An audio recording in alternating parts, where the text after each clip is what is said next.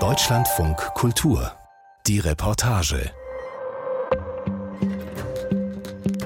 Die sogenannte schnelle Nummer, mittlerweile ist sie in Deutschland schon für 20 € zu haben.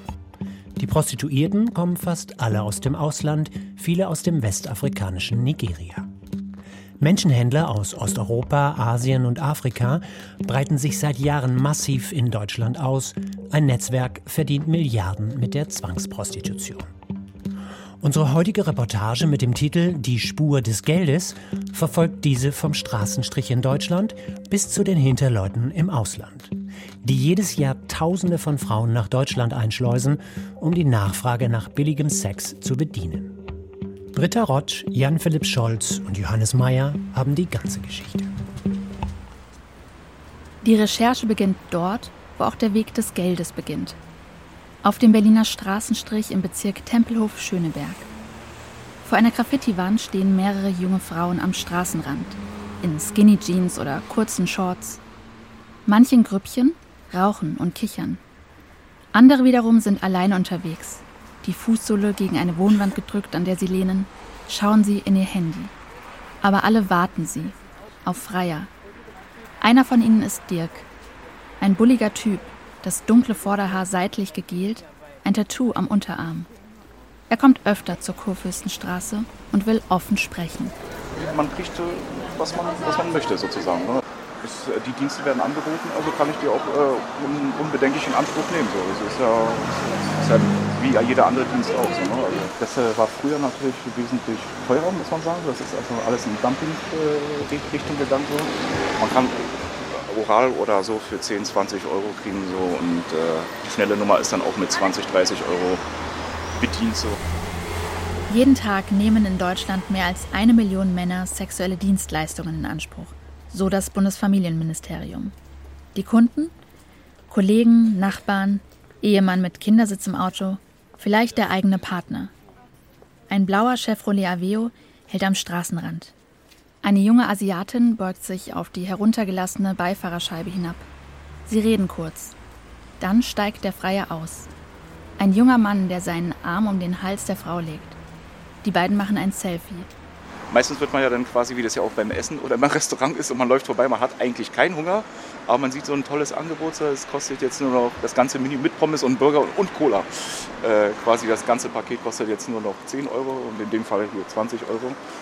Ist manchmal fast günstiger als Mittagessen sozusagen, so für die schnelle Nummer. Also es ist ja wie das alte Tauschmittelgeschäft. Ne? Also früher gab es wahrscheinlich Goldmünzen, ich weiß nicht was, wahrscheinlich gab es dafür einfach, nächstes Mal nehme ich einfach eine Tüte Brot mit, vielleicht klappt das ja auch so. Also. Trotz der Dumpingpreise sprudeln die Einnahmen mit dem Sex in Deutschland. 14 Milliarden € werden pro Jahr umgesetzt, nach vorsichtigen Schätzungen. Die meisten sind nicht freiwillig hier für ihren Job. Das sehe man den Frauen auch an, gibt Dirk zu. Auf die Frage, ob er ein Problem damit hat, antwortet er: Das war schon immer so, das ist so und das wird wahrscheinlich immer so sein. Sex mit einer Zwangsprostituierten. Das ist seit 2016 eine Straftat. Aber Verstöße werden kaum verfolgt. Durch Corona ist die Prostitution beinahe unsichtbar geworden. Das Geschäft mit ihr wird zunehmend virtuell und Corona hat die Entwicklung rasant beschleunigt. Überall im Netz finden sich Angebote sogenannter exotischer Schönheiten, wie sie im Internet angepriesen werden. Andere Überschriften lauten: Afrikanerin absolut tabulos. Besonders auf afrikanische Prostituierte scheinen es viele Freier abgesehen zu haben. In Foren tauschen sie sich aus. Sie fragen: Wo ist es am günstigsten? Welche Frauen gehen am weitesten? Im Internet gibt es eine Spur zu einer jungen Nigerianerin. Sie bleibt anonym und wählt den Namen Blessing für sich, möchte aber reden. Eine hügelige Waldlandschaft zieht an der Autobahn vorbei. Blessing lebt in einer süddeutschen Kleinstadt und hat jahrelang in verschiedenen europäischen Ländern als Prostituierte gearbeitet. Jetzt will sie aussteigen. Seitdem ist ihr Leben in Gefahr, wie sie sagt. Deshalb ist Blessing bei Bekannten untergekommen. Sie steht im oberen Stockwerk eines Einfamilienhauses und schließt die Fensterläden aus Holz für das Interview. This is my first time of listening my story. Die junge Frau sitzt auf ihrem Bett im Zimmer, ein großer Teddybär ihr gegenüber. Auf dem Nachttisch liegt eine Bibel. Ihre langen schwarzen Haare fallen immer wieder nach vorn, so als wollten sie Blessing verstecken und schützen. Ever since all of this happened, I've really been scared, like really been scared. Seitdem das alles passiert ist, habe ich wirklich Angst, riesige Angst. Ich bekomme viele Anrufe von deutschen Nummern, von italienischen Nummern, sogar von französischen Nummern. Ich bekomme viele Drohungen. Wenn ich der Polizei oder irgendjemandem in Europa etwas erzähle, werde ich sterben. Ich habe niemanden, mit dem ich reden kann. Wenn meine Eltern aus Afrika anrufen, vor allem meine Mama, kann ich ihnen nicht erzählen, was ich hier durchmache. All die Dinge, die ich sehe, die Dinge, die ich erlebe, das ist hart, das macht mich kaputt. Sie versucht, alle Kontakte ins Milieu abzubrechen. Doch das ist schwer. Die eigene Vergangenheit begleitet sie wie ein Schatten. Im Gespräch erzählt sie von ihrem früheren Arbeitsalltag. Blessing und die anderen Frauen gingen um 9 Uhr abends aus dem Haus und nahmen in einem Bus, der sie zum Straßenstrich brachte. Manchmal hatte ich vielleicht 4, manchmal 5 Männer, manchmal sogar mehr. Manchmal auch nur 2. Es war jeden Tag anders. Doch die ganze Zeit über wusste Blessing für sich, diese Art von Leben hatte sie sich nicht gewünscht. Aber eine Wahl, so sagt sie, hatte sie nicht. Ich musste es tun. Ich habe einen Schwur geleistet. Sie haben meine Schamhaare, meine Unterhose, meine Fingernägel und mein Blut. Blut von meiner Zunge. Alle diese Dinge können sie gegen mich benutzen. Der Voodoo-Priester hat die Macht über mich. So it could be used anyhow the voodoo priest wanted it to be used. Martialische Voodoo-Rituale, auch Juju genannt, das ist eine gängige Methode der Menschenhändler, um junge Frauen aus Westafrika unter ihre Kontrolle zu bringen. In einer angsteinflößenden Zeremonie wird den Opfern klargemacht, dass sie von nun an alle Forderungen der Menschenhändler befolgen müssen. Dabei werden die Frauen mit einem angeblichen Voodoo-Zauber belegt. Ihnen wird gedroht, dass ihnen oder ihren Familien etwas Schlimmes passiert, sollten sie sich nicht an die Abmachung halten. Das wird später auch Blessings Familie bestätigen. Voodoo is voodoo. It is, I'm a human, I'm scared.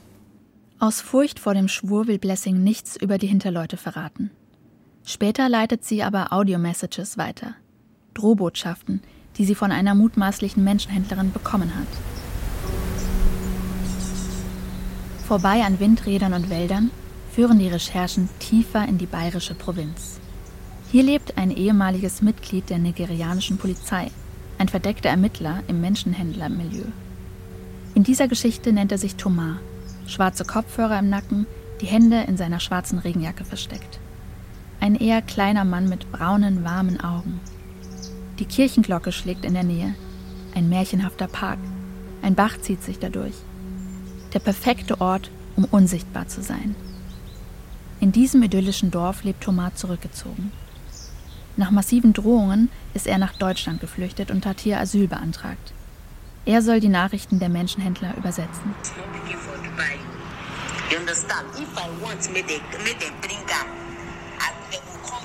Das ist eine Madame, die über ihr Mädchen spricht. Es hört sich so an, als ob das Mädchen nicht mehr ihren Anteil an sie zahlen will.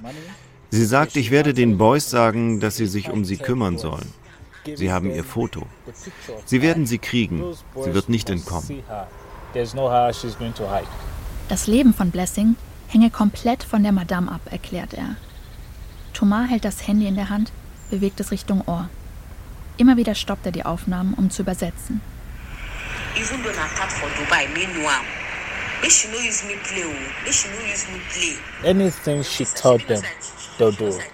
Die Boys werden alles mit ihr machen, was die Madame sagt. Und so funktioniert das System.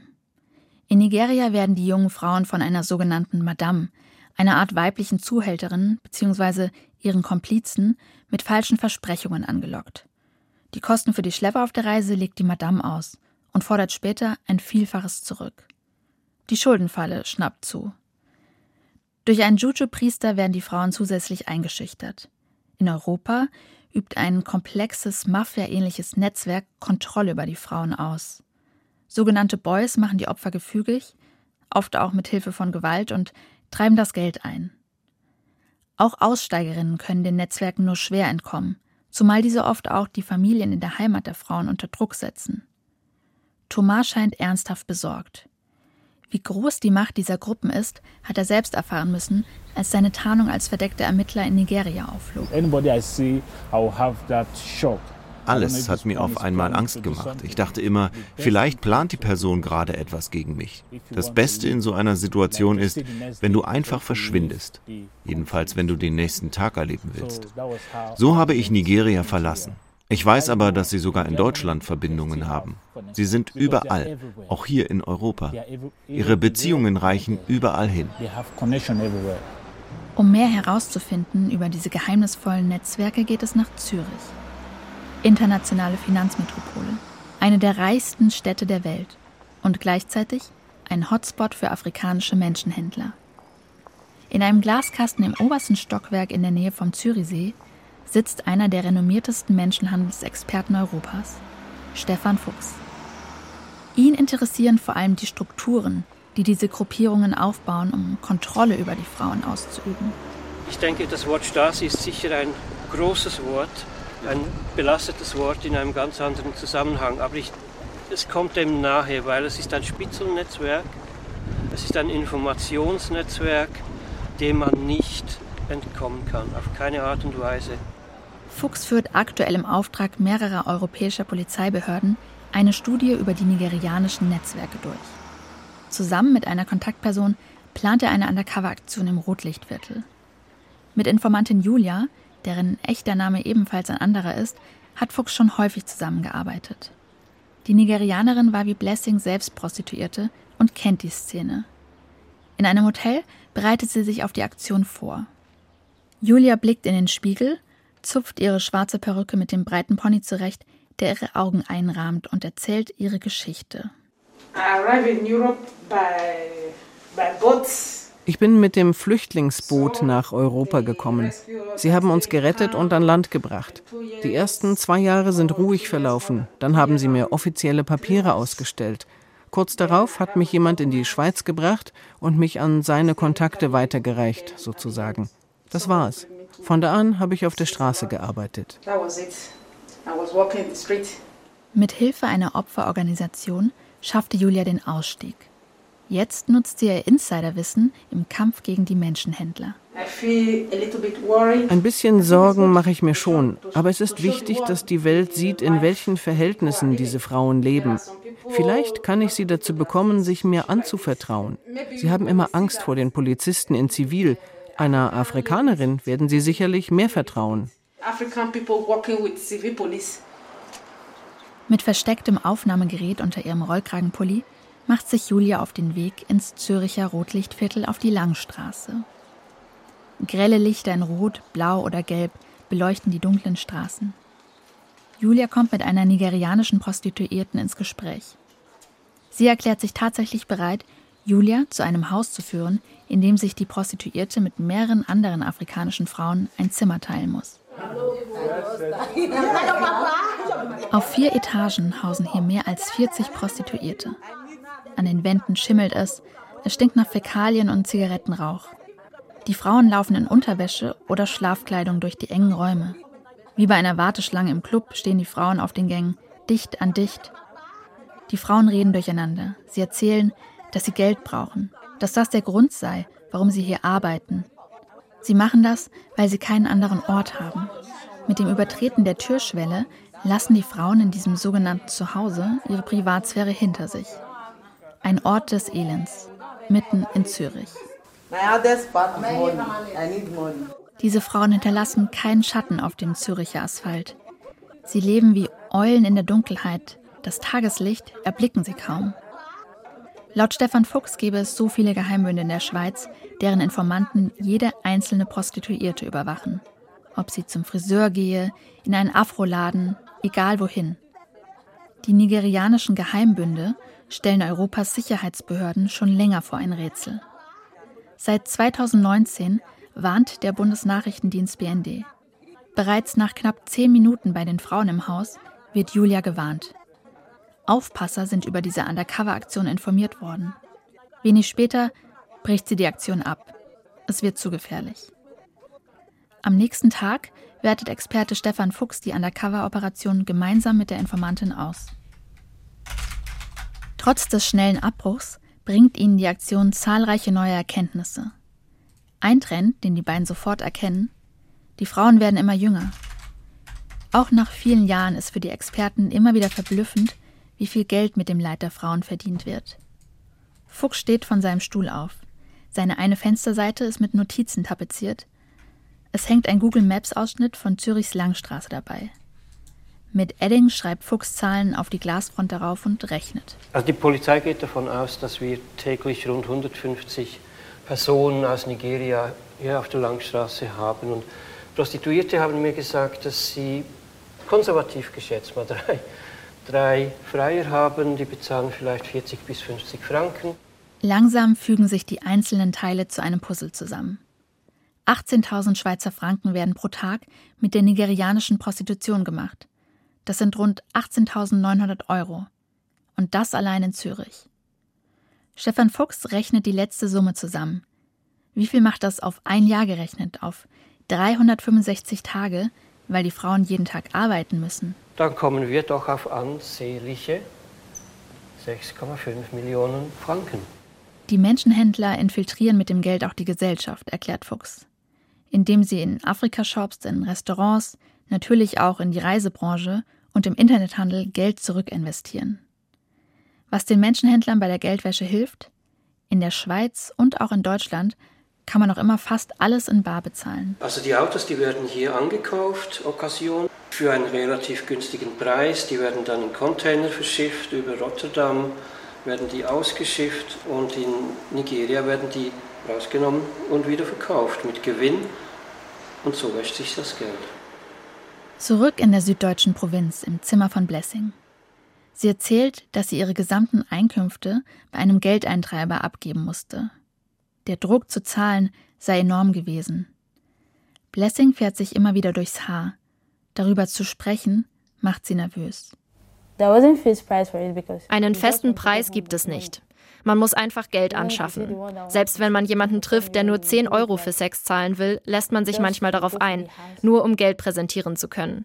Natürlich muss man alles abgeben. Nichts davon darfst du behalten. Du kannst auch nichts verstecken. Du wirst am ganzen Körper durchsucht. Blessing holt einen Stift und ein kariertes Blatt Papier. Sie schuldet den Menschenhändlern angeblich 35.000 Euro. Sie schreibt auf, welche Ausgaben sie hat und welche Einnahmen sie bekommt. Von den Freiern erhält sie durchschnittlich 30 Euro. Davon werden ihr diverse Nebenkosten abgezogen. Die übrigen 15 Euro dienen der Schuldentilgung. Pro Tag muss Blessing etwa 3 bis 5 Freier bedienen. Sie verdient also durchschnittlich 120 Euro, kann davon aber nur 60 Euro zur Tilgung einsetzen. Der Rest geht direkt an die Menschenhändler. So müsste Blessing etwa 2300 Mal mit fremden Männern bezahlten Sex haben, um ihre Schulden komplett zu begleichen.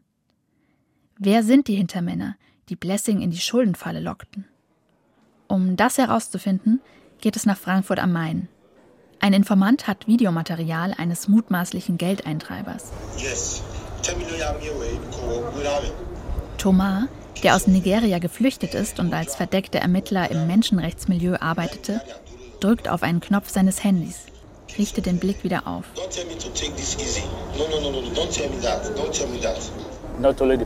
Man selbst glaubt vielleicht, dass man sich verstecken kann.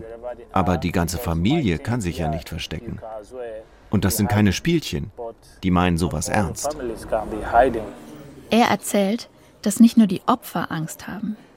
Es gäbe sogar Polizisten und Politiker, also eigentlich diejenigen, die die Menschenrechtsverletzung bekämpfen sollten, die Angst haben.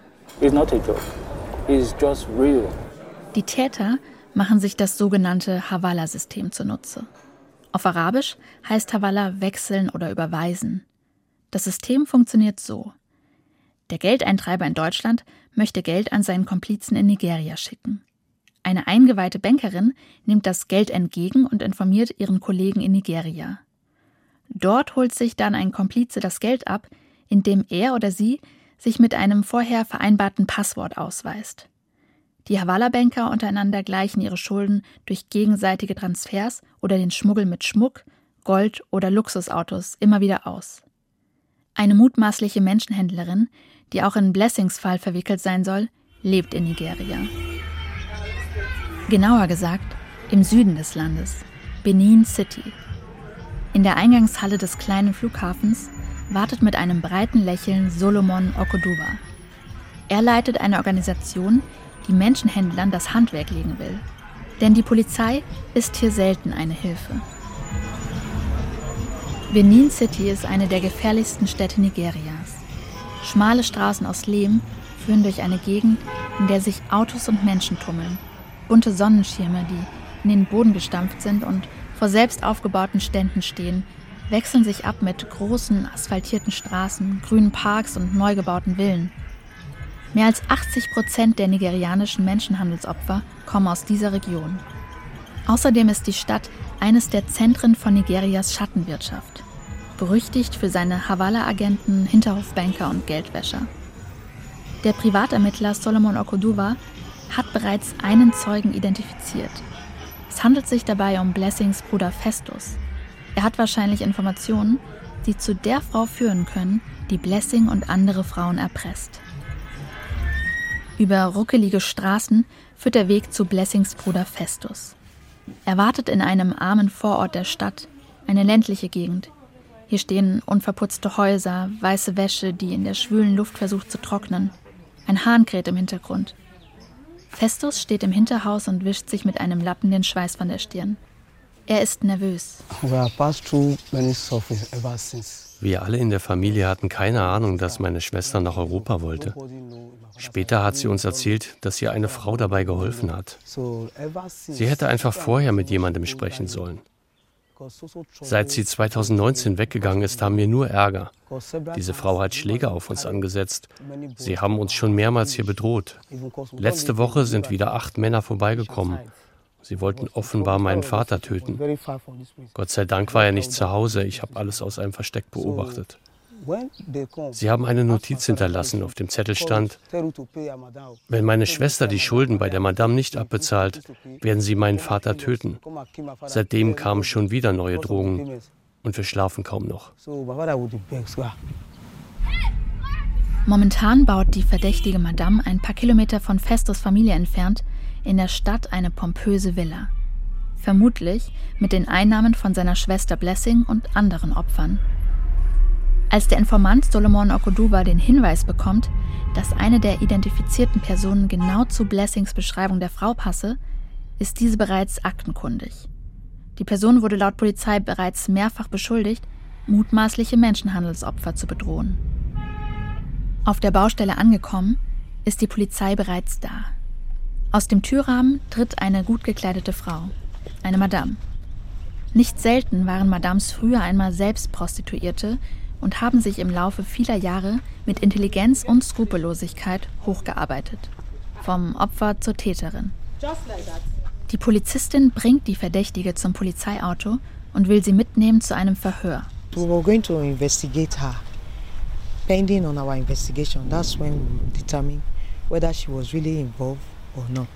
Besonders optimistisch scheint die Ermittlerin jedoch nicht zu sein. Sie ist frustriert über das System. Wenn wir später entdecken, dass es da Verbindungen zwischen den Menschenhändlern und der Polizei oder der Armee gibt, sie womöglich sogar miteinander verwandt sind, dann ziehen wir uns ganz schnell zurück. Sonst sind sie ganz schnell hinter dir her. Hab ich alles schon erlebt. Eine Ermittlerin, die offen erzählt, dass Verfahren eingestellt werden, wenn Verdächtige gute Kontakte haben oder wenn es für die Polizei zu gefährlich wird. Das Geld mit der Zwangsprostitution scheint diesen Ort zu einem quasi gesetzlosen Raum zu machen. Am nächsten Tag steht Privatermittler Solomon in einer Tür. Auch er scheint trotz des Erfolgs nicht zufrieden. Die Verdächtige sei wahrscheinlich Teil eines viel größeren Netzwerks und die Bereitschaft der Behörden, gestern so schnell zu handeln. Für Solomon hat sie auch mit der Anwesenheit von uns Reportern zu tun. Die Spuren des schmutzigen Geldes führen uns am Ende unserer Recherche dorthin zurück, wo sie begonnen hat, nach Deutschland. In Berlin steht Dirk, der Freier, auf der Straße und wird mit der gesamten Recherche konfrontiert. Was sagt er zu den Ergebnissen? Schließlich ist es die Nachfrage von Männern wie ihm, die den kriminellen Gruppen ihre Millionengewinne bescheren. Ob es ihm wohl etwas ausmache, mit einer Frau Sex zu haben, die vorher so etwas durchgemacht hat? und er so ein System stützt? Ich glaube nicht, dass mich das anfördern würde oder so, aber es ist ja nicht mein Gewerbe oder so. Ob ich das als Kunde mache oder ein anderer Kunde, so, ich kann das jetzt, es ist mir nicht egal, aber ich kann es wahrscheinlich nicht ändern. So, ob ich jetzt hingehe oder ob ich nicht hingehe, so, es werden wahrscheinlich andere Leute hingehen. Blessings Schicksal. Vielleicht macht er Männer wie Dirk zumindest nachdenklich. Für Blessing aber ist der Albtraum noch lange nicht vorbei. Aus Nigeria kommt eine Nachricht. Die mutmaßliche Menschenhändlerin ist wieder auf freiem Fuß. Inzwischen hat Blessing sogar neue Drohungen bekommen. Und einen Abschiebungsbescheid der Ausländerbehörde.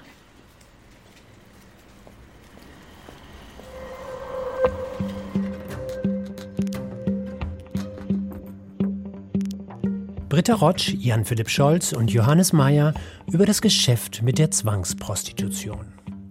Und in der nächsten Folge unseres Podcasts besuchen wir digitale Nomaden in einem kleinen Dorf in Bulgarien. Wir fragen, was sie ausgerechnet hierher treibt und wie die Bewohner des Dorfes mit ihnen klarkommen. Ich bin Eberhard Schade, wir hören uns wieder.